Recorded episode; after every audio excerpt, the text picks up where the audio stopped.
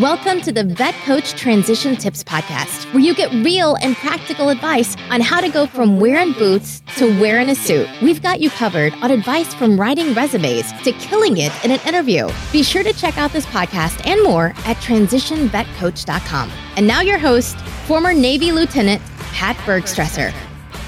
Hey, what's up, everybody? Welcome to the Vet Coach Transition Tips Podcast. This is your host, Pat Bergstresser. Thanks so much for joining us again for another episode of this podcast. Great to have you here. Uh, if you're a first time listener, this is a podcast where we provide actionable advice to help you get through your military transition from active duty into the private industry, into corporate America, into the civilian workforce. And we take you step by step through the process. The first series of podcasts that we did was a resume series. So if you haven't written your resume yet or you're looking to clean it up a little bit, please check out that series. And if you're getting ready for an interview or you know you're going to have to get ready for an interview, you've come to the right place because that's the series we're working on here today. And this is actually the final episode in the series. So if you've been following along, we've been talking about how to get ready for the interview, how to execute while you're in the interview. And today we're going to talk about how to actually close it out. And so when you're approaching the end of the interview, there are two key things that you don't want to leave on the table uh, in, unless you don't have a choice, and that's asking some questions and actually closing the interview. So, in my opinion, having sat on the other side of the table, the most overlooked aspect of the interview process is having prepared questions. A lot of times we get so hyped and prepped for making sure we have all of our stories ready and we know how to answer every question and we've done our you know we've done our our practicing and rehearsing and getting ready to talk about ourselves. But we forget that this is a two-way street. You may think that this job is really great but then you go in on your on-site interviews and you talk to people and you see that they're not really that stoked about their job and maybe the office you know, you just kind of get this vibe that nobody really likes working there, and, and maybe start you start to question it. But if you're so blind to that because you're so focused on talking about how good you are and how great you think the job is and how great you think the company is, you might overlook what's actually going on on the inside. And so it's really important to remember that this whole process is a two way street when you're talking with people on site, you know, you want to make sure that you like the person you're interviewing with because if you don't like that per the first person and then you go and you do a second interview and a third interview because a lot of times when you go through this interview process you're going to interview with multiple people on site if you interview with multiple people and you don't like any of them that should be a red flag right? More than likely, the people you're interviewing with, you're going to have to work with in some capacity. Like, even though they may not be directly in your chain of command when you start, or they may not be on your team, most often they're at least somewhere related to your job. They're not going to be completely unrelated. And so you need to make sure you actually like them. So if you interview with all these people and you don't like them, that's a red flag. And as hard as it is sometimes, you might need to use that as part of your decision to even move forward in the process. And so it's it's really easy to get caught up in the interview selling yourself and telling them why you're the right person for the job, but don't forget that it's a two-way street and the questions are a way for you to get a little bit more understanding about the job, the role and the people that you're interviewing with. And even if you know that the company is great, the job's great, you already know enough about it and you're completely sold, the questions are a really good way to show why you're the right person for the job. Because a lot of times, those questions can be a way for you to separate yourself from the pack. One of the reasons why you you you might want to ask these questions is because sometimes things may not, like I mentioned, they may not seem to be as great or they may not be as great as they seem. I remember uh, early on in my career, for those of you who who haven't um, who are not familiar with me or haven't read the about page on the website, early on in my career, I got medically disqualified from aviation because I'm colorblind, which is like a whole story. Um, but right about the time that happened, I went to a service academy career conference, which is basically a job fair for service academy graduates. Uh, that was about eight hours away at the time. So me and my buddy, who the same thing happened to, we both got booted for uh, color vision. We both booked the job fair last second and went to the service academy conference. And I went there just in case, you know, even though I got medically disqualified from aviation, um, I was going to have to request to the Navy just to stay in, let alone be uh, admitted into a different community within the Navy. Ultimately, uh, I was, you know, fortunate to get picked up for civil engineering. But I went to this conference just in case things didn't work out. And I remember while I was there, I stopped by the Sears booth like Sears, as you know, the store, the department store. There was probably, I don't know, a couple hundred companies there, but I stopped by their booth and they said, "Hey, why don't you come to our free lunch?" Uh, where we're going to talk about the company and you can ask us questions and whatever. And I was like, hey, free lunch, like sign me up. And I will tell you after the fact, I don't remember anything about that lunch or anything about Sears. But what I do remember is they invited a lot of other uh, candidates to that lunch, and they got, and there was a whole lot of grilling going on during that lunch. And when I say grilling, I mean candidates grilling Sears. Uh, they were questioning, you know, because at the time and still to this day, Sears has really been struggling. They're not on an upward traje- trajectory at all. And at that time, they weren't. And everybody was like, "Hey, why the hell should I come work for you? You guys are, have been on a decline since you know the, the halfway point of the century. People don't go to department stores anymore. You know, at that time, Amazon was starting to boom. It's even bigger than it is. You know, significantly bigger to today than it was at the time. And Sears has continued to decline. Um, and you know, I never had any intention of working at a distribution center in Ocala, Florida, which is the position they were trying to sell me on. Uh, nothing against Ocala, Florida. Ocala, Florida, if that's where you're from. I actually love Florida. Spent I grew up there for a couple years and whatnot, and uh, spent some of my career there. But that just wasn't interesting to me, and I ended up getting picked up to stay in the Navy. But the point of the story is, they sold me at their booth. They were trying to sell me and everyone else at lunch, and as I watched all these other people who were actually getting out and actually looking for a job seriously, they were grilling Sears. In the in the each question was fueling the next one, and they were just getting destroyed throughout this lunch. And I'll never forget it because I was really naive at the time. I wasn't really prepared. I didn't know what I was looking for, but I realized how important it was to ask questions because as they asked more and more prob- probing questions, it became apparent to me and everyone else who wasn't asking questions. Okay, maybe I don't want to work at Sears. Maybe it's not that great. Maybe I should have some questions. And on, to put you know the the icing on the cake, the guy they were grilling who hosted the lunch and was a speaker was a Naval Academy graduate. So you had fellow squids and fellow Service Academy graduates grilling a guy who's from the same community as them because he was trying to sell them on something that that maybe they didn't actually want and they didn't feel like he was being completely truthful about what it was like at Sears and and whether or not it was a great company to work for. So, you know, the point of the story is you need to have questions prepared because sometimes things may not be as great as they're telling you or as great as they initially seem. So, let's say you've done your research, you know the company's great, you know the role's great, or maybe you grill them a little bit and things are great. There's no and there's no question about it. You don't need to ask questions to make sure that it's something you want for me, that was my situation when I interviewed at Capital One. You know, Capital One is well regarded as a great company to work for, and the benefits were good. And I had already talked to a lot of people on the inside who, you know, I knew were were were talented themselves, and and I knew that would be honest with me about their experiences there. So I didn't really need them to answer those questions for me, and I didn't really need to probe into that. So what I did is I pivoted my questions to the team I was interviewing with. So I work on the credit card fraud team, and that was the you know the role I was interviewing for. And the people that were interviewing me specifically were from that team. So while the Q and A's were ultimately informative, they were also a way for me to show the people that I was interviewing with that I had done my research, that I wasn't just showing up for the interview and winging it.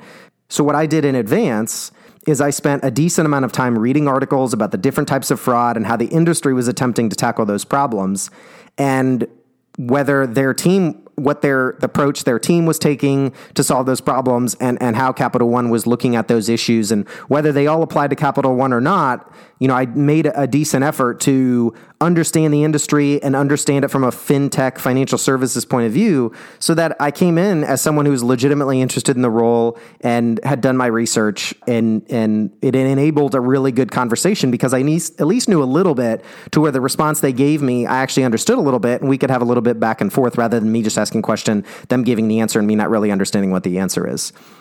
So I don't know if those questions really made the difference, but what I do know is I got the job. So I don't know if that was the difference maker or not, but I know I got the job. And the last company I'd interviewed for, I also asked them similar questions, dug into it a little bit, and I got that job too. So I don't know. Maybe it worked, maybe it didn't, or maybe it was the difference, or maybe it wasn't. But the bottom line is I got the job. And so when preparing for interviews, I recommend three, having a minimum of three questions in your back pocket. And if you have more, that's great. You know, if you're interviewing and you're just getting really interested and you have all these questions, that's great. But I think you need to have a minimum of three. Uh, and one should be about the company, one should be about the role, and one should be about the person you're interviewing with. So, when it comes to the company, I personally have two general recommendations. First, if they're public, this is great because you can look up their financials. Now, you don't have to be a financial expert to understand their financials or anything like that. But what it does mean is people who do corporate finance for a living, people who are journalists in this space, are going to be writing articles about how the company is doing. And that is what you read. Uh, generally, the numbers don't lie. And so it's you're going to see a trend in the articles that you read, whether or not a company's doing great, what the controversies are. Maybe the shareholders think they should be going a different direction than they are. You'll just get an idea of what's going on. The only time you're going to see varying opinions and and uh, you know a lot of back and forth over whether or not a company is going in the right direction is in tech and the startup space. So if you're interviewing in tech or you're interviewing for a job in the startup space, that's just risky to begin with. And that's something that you probably already know if you're interviewing in that space. So if you see a lot of sway and opinion in that space as you're reading articles, like don't be surprised. That's just the nature of it. Um, but other than that, you should be able to get an idea of how things are going in that company and how things are looking for the future. The second thing you should do is just see what's going on with them in the news. Are there any controversies? Did an executive recently get fired or resign? Are people protesting?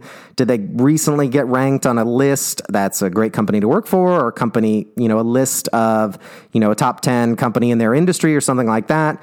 Whatever you find, just take some quick notes of how the company's doing. And if there is some bad news, don't be afraid to ask questions about it. You know, again, going back to the point, like not only are these questions a way for you to demonstrate you're the right person for the job, but also they're a way for you to understand what's going on with the company. And the person you're speaking with isn't like the public affairs officer or anything like that, um, but they work there. And so they're going to have somewhat of an opinion on what's going on. Um, and there's nothing wrong with asking about that. If anything, it just shows you're legitimately interested in the job. And, and it's a way to kind of inform the person interviewing you that, hey, you're not just some chump who will do anything for the job. Like you actually are trying to make sure it's the right role. And that's a good thing.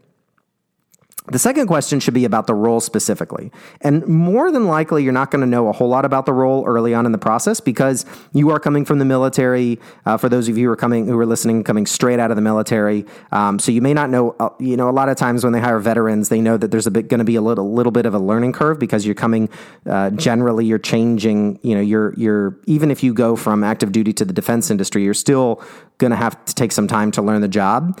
So you're not necessarily going to know a whole lot about the role, but it's totally fine to keep it general and just based off what you're able to discover using Google. So when I was interviewing, like I mentioned, I you know, I didn't know anything about fraud, and I didn't know anything. I didn't know that I'd be working on synthetic identity fraud specifically, but I just researched fraud in general in the financial services industry and tried to find a little bit about uh, what was going on in the fraud industry within credit cards. And like I mentioned earlier on, there's plenty of articles talking about all of this and what the latest startups were doing to try to combat fraud. And I knew that if a startup's trying to do something, Capital One's probably trying to mimic that as well so that the startup doesn't knock them off, or maybe they're going to end up acquiring a startup. So I just tried to, to understand what was going on in the space because these are the types of problems that they were working through every day. And I wanted to be at least somewhat informed and sound like I had done some research and was genuinely interested in not just getting the job, but actually performing the job.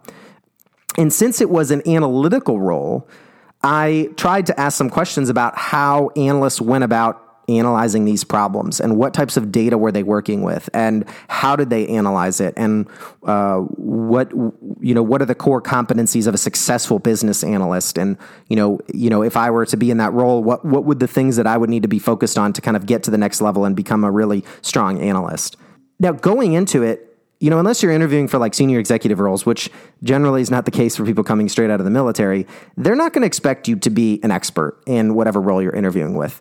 But through a little bit of research, you can learn enough about the industry and enough about the role to ask questions that are genuinely interesting to you. Remember, ask questions that are actually interesting because if you come off as a robot or you're asking questions just because you're supposed to, it's actually going to do you more harm than good. So make sure you actually have generally interesting questions and make sure you're interested in the job. If you're not interested in the job, maybe you shouldn't be interviewing for it. Um, but through a little bit of research, you should be able to find some broad general uh, industry trends and, and, and allow that to develop some, some decent questions. The third question should be geared towards the interviewer. Now, earlier on in this series, I talked about how LinkedIn creeping is totally acceptable and not creepy. And when I say LinkedIn creeping, what I mean is, you know, people who people who creep on Facebook, nobody knows they're creeping. Um, if you're just like looking up, you know, someone that you think is hot or someone that you know that you just want to creep on or whatever. Nobody knows on Facebook that you're looking at their profile. On LinkedIn, the default setting is they do know that you're looking at them. However, if I am going into an interview and I see the person on my interviewing schedule, like if I'm the interviewer and I see before I go interview them that they were looking at my LinkedIn profile the night before, if anything, that's a good signal because it shows me they're trying to do their research. They're trying to understand a little bit more about me so that as we're having this this conversation, they can ask me questions directly about myself, or they can at least better understand the perspective that I've had, how long I've been at the company, you know, stuff like that. So even if you are LinkedIn creeping and they know, that's not a bad thing at all. I will say in the settings in LinkedIn, and we'll talk about this on a later podcast. There are ways to set your settings to where they don't know that you looked at your their profile, um, and it's pretty easy to figure out. You can Google it. But at the end of the day, even if you don't change that setting and they see you're creeping, it can honestly be a good thing. If you don't know who you're interviewing with, do not hesitate to reach out to the HR point of contact that you've been coordinating with, or the recruiter, or whoever has been your point of contact throughout the interview process, and ask them if they know who you're interviewing with. Because if they do know, they'll be more than happy to tell you. There's absolutely nothing wrong with that. Um, so don't be afraid to ask. Now, as you're creeping, not everybody is going to have a LinkedIn profile, and that's totally okay. If they don't have it, they don't have it, you know, and there's nothing you can do about that. It's not the end of the world. But if they do have a LinkedIn profile, it may not necessarily be up to date. However, if you think about it, that might, not be a bad thing. Maybe they've been at the company for 20 years, everything's great, and they have no reason to update it. But a lot of times, even if they don't have a completely filled out profile, you can still generally see maybe where they went to college, where they're from originally, um, maybe a little bit about what they do at the company. There's usually maybe they're a member of a few different groups. Maybe they put one of their certifications on there just do your your research and see what you can find because even on the limited profiles you can usually find something that's worth looking into or or something that's worth taking note of. The point here is to look for anything interesting that you can garner and specifically something that you have in common with them or some sort of personal connection so that you can take advantage of that during the interview any way to personally connect with the interviewer is always a significant bonus because a major aspect of the interview is if they like you. You know, we've mentioned in several of the previous episodes of this series, you know, one of the things that people will go by is would I spend a four hour layover with this person on a business trip? Like, would I enjoy that four hour layover having lunch at a restaurant at the airport or a beer or whatever? And the reason they ask themselves that question when they're talking about people is because they need to like who they work with. And so if you ask a personal question, they're not super probing, like, how many kids do you have and how old are they and like really weird questions like that like but if you can ask personal questions and kind of get them a little bit off the topic of work a lot of times the interviewers will brighten up because now they get to talk about something that's really important to them. Maybe they coach their kids' softball team and you do too. Or maybe you're both from the same state. Or maybe you both traveled to Japan one time and you both thought it was really cool and you love Japanese food. Like, whatever the case is, a lot of times, like when I would do this, I would see people's faces kind of light up because now they get to talk about something that's really cool to them.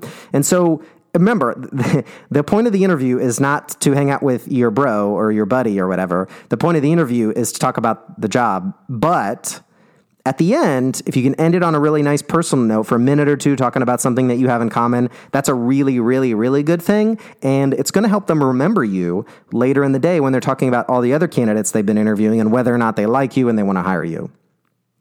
Now, having said all of this, don't feel restricted to keep your questions to only three. I, I mean, it's no by no means a requirement. I'm just saying it's what it's what has worked for me in the past, and it's a structured way to make sure you're preparing for the interview with the right mindset. There were certainly interviews where I only had three questions, and there were others where I had 15. The point is, you're trying to show your interest in the company and show through those questions you ask that you're the best candidate. You know, it, like I said, part of the reason you ask questions is to understand the role better, but the other reason you ask those questions is to show and demonstrate through the types of questions that you ask that you're the right person for the job. You may get to the interview and never ask a question. I've sat in multiple interviews where candidates never got the opportunity to ask me one, or I was interviewing and I never got the, the opportunity to ask a question, and that's totally fine. A lot of times that just means the conversation is going really well and you just never got to it or it just wasn't natural. Because what you don't want to do is like awkwardly cut off the conversation and be like, I have to make sure I get these questions in. You know, that's just weird. Like if it's going really well, it's going really well. Don't feel the need to like push through and make you make sure you ask your three questions. I know that can be really military way of approaching things is like this super structured approach, but remember, not only are they evaluating you as a candidate, but they're also evaluating you as a person. And you need, you know, like I've said a million times, they need to like you. And if you're awkward, they're going to lose that connection. So don't be awkward. The whole point of this topic is that a lot of times at the end of the interview, they're going to ask you, do you have anything else for us? Do you have anything for me? Whatever. And it's just another opportunity to at, to to show that you're the right person for the job. That's the whole point here, right? Like, yeah, you want to ask the interview questions, but a lot of times you're at the end, you already know whether you like the job or not. If you don't like the job, be like, hey, I'm getting the fuck out of here. I'm not asking any questions. But if if if, if it's still confirmed something you want to do and you, you're even more and more excited about it, make sure you ask those questions if you have the time for it. Don't be awkward, um, and make sure that those questions ultimately just show that you're the right person for the job.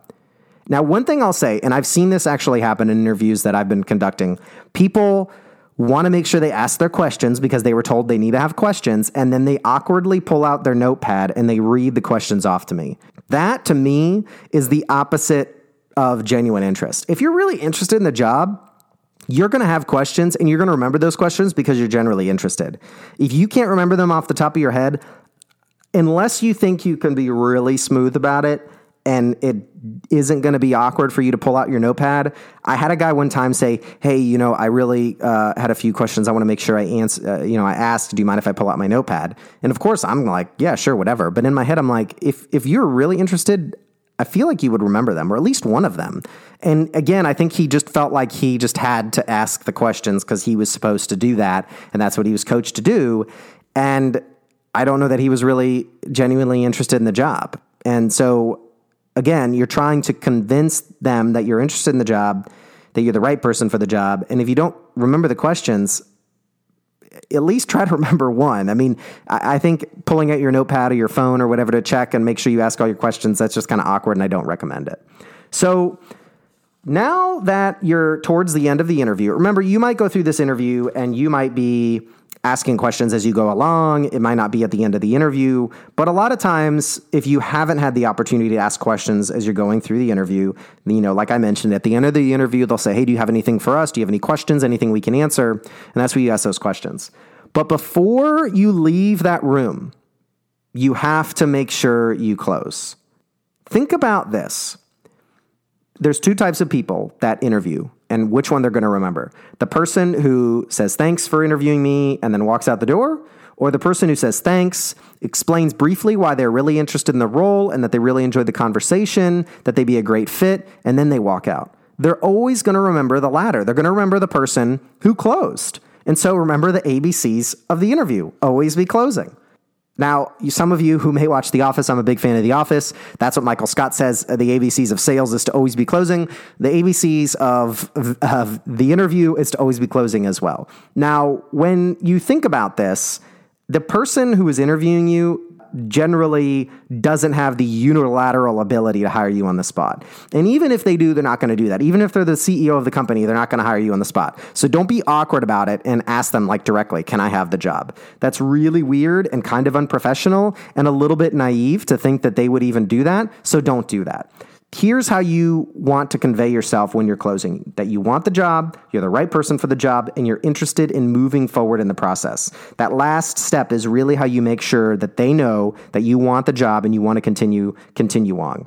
Um, the best way to start this process is to thank them for the interview. Obviously, they had to be there as part of their schedule for the day, but a lot of times these people they volunteer to sit down and, and do the interviews like a Capital One you volunteer to sit through these power days where, you know, in my space as an analyst, you go down and conduct analyst interviews, which are case interviews, and you give up half of your day.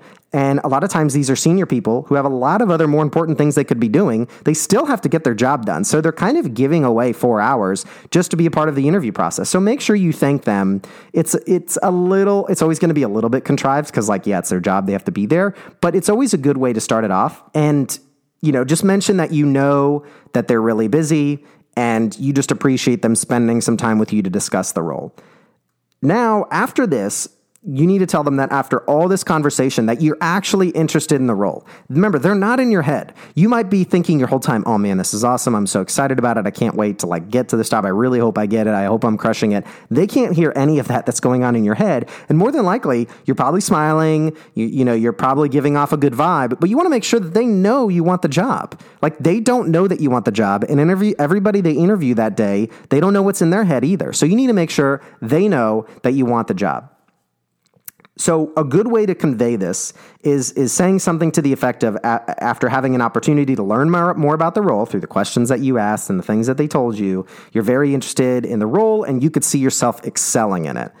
And then, and then after you make that point, you want to quickly transition into why you're the right person for the job. Earlier on, when we were talking about success and failure stories uh, and using those stories as a way to answer questions in the interview, one of the aspects we mentioned is every time you tell a success or failure story, you want to tie it back to a trait about yourself that makes you a standout candidate. Maybe you're resilient, um, maybe you're the comeback kid, maybe uh, you're always a subject matter expert. You're just really good at, at learning a process or a detail and, and making sure that it's it's it's executed and followed through completely you want to take those same attributes that you discussed in the interview and tie those back into the end of the interview and use those again, reiterate those again. This will make you look really, really clean and professional if you can do this. Use those as a way to demonstrate why you're the right person for the job. You can say, you know, hey, earlier on I told a story about this time that I helped this person out and I really thought it was a great demonstration of, you know, this attribute and I think this attribute about me is a really good attribute to have in this role and I think it would make me successful in this role. If you can kind of close that loop and bring it back, you're really going to show this person that you're really thinking about it the right way. You've got a really good mindset and you're just really focused on on the role. So, if you can do that, tie it back in, but at the end of the day, what you need to focus on is letting them know why you're the right person for the job and do it in a way that's quick and concise and tying it back to those traits is really really good way to do it. Lastly, you need to let them know directly that you're interested in moving forward in the process. That's really the close. Like you don't say, Can I have the job? because that's really weird. And that might be what you see in the movies and TV, but that's not how it works in real life. Typically, at the end of an on site interview, you've interviewed with multiple people throughout the day. And at the end of the day, they all get together and discuss you and any other candidates that they were interviewing with and decide who they're going to make an offer to or who won or who they like or whatever the case is, however the company does it. And so nobody that you're interviewing with has the ability or the authority to like shake your hand and be like, yeah, you got it. Like, here's your offer. Uh, and, and even if they did, even if it's a CEO the com- of the company, they're not going to do that, right? They're going to go back, they're going to think about it, they're going to talk about it. And if they're going to send you an offer, they'll usually do it within a week or two of interviewing. But what you do want to convey is that the more you've learned uh, about the, the job, the more interested you've become, and you're looking forward to moving forward in the process and, and ultimately joining the team. That's really the way you close. That's what that's how you say, I want this job. Can I have this job? It's a soft way to demonstrate you want the job without being awkward about it. And you don't want to come off as too eager or desperate, right? If you're eager or desperate, it might send the wrong message like, oh man, this guy will take any job that's presented into him. I don't know if he's being real with us. They just need to know that you want the job. And because if they feel like you're disinterested or just going through the motions, they're not even going to extend an offer for to you. Just like dating, you know, nobody wants to get rejected. And so if they don't feel it coming from you, they're not going to make you the offer. And that legitimately happens. Like where people interview and the person interviewing is like, "Yeah, I really thought this guy was great or this girl was great, but I just didn't think feel like they're really interested." And they don't want to make an offer and then get a no. They'd rather extend it to someone who's going to say yes. And so just make it clear that you want the job, but just don't be weird about it. As you're going about this, one thing you want to keep in mind is this is all happening pretty quickly. So you want to do it within maybe 15 to 30 seconds. It might be something where they, you know, you ask your questions and then they're like, hey, do you have anything else for us? that would be your cue to close. But a lot of times it's not really a natural thing for them to like probe you to ask you to close. But whatever you do, don't leave without closing. Like a lot of times, you know, when I was closing, I would get up, I'd be shaking people's hands, I'd be thanking for them, them for their times, and then I would look them in the eye and, you know, be like, hey, I really think I'm great for this role. Here's one or two reasons why, and I'm really interested in moving forward in the process and joining this team. I think this team is great. You know, if you can do something like that in within 15 to 30 seconds while you're going to the door, that's great, and that's a really good time to do it, but just don't leave without it. You know, as veterans, you know, we're not sales people. We've never been in a sales role. Some of us more naturally lend ourselves to sales roles, and that's great. But at the end of the day, it's kind of weird to close, especially if you've never been in sales before. But whatever you do, don't forget it. Remember, it's 15 to 30 seconds. Smile, push through, make that last aspect that you're the right person for the job, you want the job, and you're ready to and and and looking forward to joining the team if you make that point clear, uh, you'll definitely close. And believe it or not, sometimes that is the difference. If they interview two people, one of them closed and one of them didn't, they know the one that did close is interested in the job. That could be the difference maker. So just remember that, like as you're going through this, make sure you close. But it doesn't have to be super long. It can be while you're walking out the door. A lot of times these interviews go right up to the the second that they they have to end because they've got to go interview someone else or you're interviewing with someone else next. Whatever the case is, just make sure you close. So that'll wrap it up for this episode. This is the last episode of the interview series. So thank, thanks so much for hanging in there. We're going to come back with another series next. I won't spoil it for you with the details, but it will be about LinkedIn, how to leverage LinkedIn, not only as a veteran, but just how to leverage LinkedIn in general when you're trying to network and meet people before you get out. So stay tuned for that. That'll be coming in the next couple of months. It'll take me a little bit of time to build that content, but I'm excited to build it for you. I've already started working on it, and we'll be back with that soon. We close every podcast with my favorite quote. It's a Winston Churchill quote Success is not final, failure is not fatal. It is, the courage to continue that counts no matter where you are in this interview process, you're not going to win in every every interview, and that's okay. You only need one to go well, and for you to get one offer. I had a buddy who interviewed for roles throughout Charlotte. He was trying to get down to Charlotte, uh, closer to where he was from and and and uh, where he wanted to live long term. He interviewed for 65 different roles, and the 65th one or 66th one, he finally got an offer, and it was a role he was really interested, in, and he finally got it. So you know, there, a lot of times you get a lot of no's. It's nothing personal. A lot of times it's just networking, and and whatever the case is, you know, it doesn't mean you're not a good person. Or you're not a strong candidate. You might get a lot of no's, but you only need one. And for those of you who have gotten your first role out or get the first job you interview for, your success is not final. You know, I got out, I got a job, I thought it was going to be great. It turned out to not be what I wanted it to be, and I moved on. And so that success really was never final because I had to interview for another job and I had to build on the lessons that I learned the first time, the lessons I learned from other watching other veterans interview with me and apply all of that as I continue to move forward and ultimately bring what I hope is good and, and, actionable advice for all of you listening. So, again, thanks for listening. This is the last episode of the interview series. We'll be back with more on LinkedIn. Excited to bring that to you guys. Uh, again, this is Pat Bergstresser with the Transition Vet Coach podcast. Thanks so much for listening, and we'll see you guys next time. You've been listening to the Vet Coach Transition Tips podcast. For more transition tips and content, be sure to subscribe to the podcast and check out transitionvetcoach.com. Thanks so much for your service and all you do. As always, if you have any questions, email Pat directly at pat at transitionvetcoach.com.